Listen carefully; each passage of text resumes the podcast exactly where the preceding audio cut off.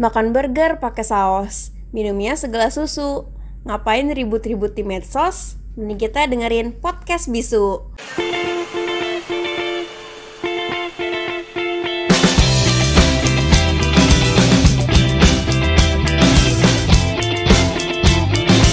Hai, welcome to Social Zone Bisu.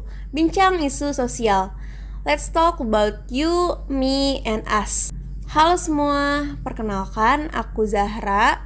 Kali ini aku mau bahas isu yang lagi rame-ramenya nih. Apalagi kalau bukan tentang pertikaian di media sosial. Tapi kali ini aku nggak sendirian. Uh, aku ditemenin sama narasumber yang kece pastinya. Langsung aja, halo Salsa. Halo Zara. Salsa gimana nih kabarnya? Alhamdulillah kabar aku hari ini baik. Kalau kamu sendiri gimana nih Zara kabarnya? Kabar aku hari ini baik juga. Boleh nih kamu perkenalan dulu biar teman-teman sosial Mosper juga kenal kamu. Oke, halo teman-teman semuanya. Perkenalkan, aku Salsa Bella Dianti, biasa dipanggil Salsa. Aku anggota dari Explore 2022, magang BEM FEMA, tepatnya di Departemen Sosial dan Pengembangan Masyarakat. Nah, mungkin itu aja sih perkenalan dari aku, Zara. Uh, BTW Salsa ada akun Instagram atau medsos lain gak nih? Biar teman-teman yang lain juga bisa follow akun kamu. Oke, mungkin ada ya sosial media Instagram. Boleh teman-teman yang mau follow Instagram aku, username-nya @salsabila.dnt. Jangan lupa di-follow ya, teman-teman. Oke, makasih Salsa. Uh, ngomong-ngomong soal media sosial nih, sadar nggak sih akhir-akhir ini media sosial tuh ramai banget, banyak banget berita yang muncul dan jadi trending topik mulai dari artis-artis yang ada yang dari luar negeri ngadain konser di Indo, fandom K-pop, kasus Sambo, Lesti sama Rizky Bilar gak jadi cerai, dan masih banyak lagi. Wah bener banget nih Zara, sampai capek sendiri nih aku ngelihatnya karena nggak kelar-kelar ya masalahnya. Dan dari berita-berita yang ada itu nggak jarang juga nih muncul pendapat atau tanggapan baik pro atau kontra dari para netizen nih Zara yang berujung terjadinya pertikaian di media sosial seperti saling ngeledek atau menjelekan satu sama lain, munculnya ujaran atau postingan yang menunjukkan kebencian, dan lain-lain. Nah, berita yang lagi rame sekarang nih, ada berita dari seorang komedian yang ngerosting pasangan artis. Yang imbasnya ini media sosial komedian dipenuhi oleh komen hujatan dan kebencian dari fans artis tersebut. Zara tahu nggak nih tentang kasus ini? Tentunya aku tahu dong tentang kasus ini. Serem banget gak sih netizen-netizen ini Uh, nah terus yang aku lihat nih ya komedian tersebut menanggapi hatersnya itu dengan cara memberikan uang kepada haters tersebut. Uh, menurut Salsa gimana tanggapannya? Wah benar banget Zara kemarin aku juga lihat dari Twitter tentang komedian ini yang menanggapi hatersnya dengan cara memberikan uang kepada hater tersebut melalui direct message di Instagram. Nah mungkin dari kejadian tersebut aku bisa tarik nih benang merahnya Nah yang pertama ini aku mikir sih bahwa kita memang harus menjaga ucapan kita di mana pun kita berada. Tapi hal itu nggak salah komedian ini sepenuhnya karena memang roasting tersebut sudah menjadi pekerjaannya dan memang sudah kesepakatan bersama antara pihak stasiun TV dengan komedian tersebut. Nah, yang kedua, memang mengidolakan segala sesuatu adalah hal yang sangat normal, gak ada salahnya menjadi seorang fans. Tapi, jika berlebihan malah berdampak negatif bagi diri sendiri, fans lain, bahkan untuk idolanya sendiri. Jadi kita tuh harus mengidolakan seseorang tuh sewajarnya aja gitu loh. Jadi ingat juga nih bahwa idola kita juga manusia biasa kayak kita dan bukan Tuhan yang harus kita puja-puja.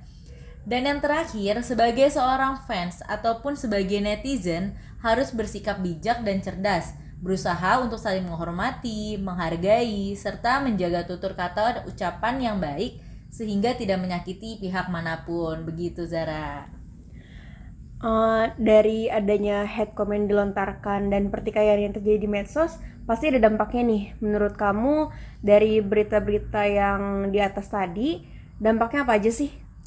Wah benar banget. Tentunya kasus-kasus pertikaian di media sosial ini akan berdampak akan ada banyak dampaknya nih untuk kita ataupun untuk orang lain. Nah, tapi pasti semua hal yang kita lakuin, entah itu pertikaian di medsos itu juga berdampak, entah dampaknya baik ataupun buruk bagi kita ataupun orang lain, tergantung dengan apa yang kita lakukan. Dari pertikaian atau ujaran kebencian yang timbulkan, ada beberapa dampaknya nih. Yang pertama, ada dampak dari ujaran kebencian itu bisa menyebabkan tekanan sosial, stres, trauma, hingga keinginan untuk bunuh diri bagi korban loh. Lalu, akibat dari ujaran kebencian dapat menyebabkan korban merasa takut berada dalam lingkungan sosial. Akibatnya, korban akan memilih untuk mengisolasikan diri, menyembunyikan diri di rumah, dan tidak ingin lagi berinteraksi dengan dunia luar. Lalu, akibat dari ujaran kebencian juga dapat memicu konflik sosial sesama manusia, sehingga dapat memecah belah masyarakat juga nih, Zara. Waduh, ternyata bahaya banget nih ya dari konflik yang terjadi di media sosial ini dengan cuma ngetik di media sosial atau salah ngomong dikit uh, atau pendapat yang kita pikir berbeda atau nggak sesuai dengan yang lain bisa menimbulkan pertikaian yang memicu konflik sosial. Terus gimana sih cara kita mencegah itu terjadi atau cara menjadi netizen yang budiman? Oke, mungkin untuk cara gimana sih ya cara jadi netizen yang budiman? Mungkin aku ada sedikit tips nih buat temen-temen nih. Jadi yang pertama kita harus bertutur kata yang baik dan tidak melakukan cyberbullying. Mampu mengontrol jempolnya untuk tidak mengetik dan menyebarkan ujaran berunsur kebencian, kasar, sara, bahkan melakukan cyberbullying di media sosial. Netizen yang baik harus sadar bahwa semua komentar atau postingan yang diunggah ke media sosial akan memberikan dampak yang signifikan bagi penerima atau pembacanya. Makanya nih ada pepatah jempolmu harimaumu.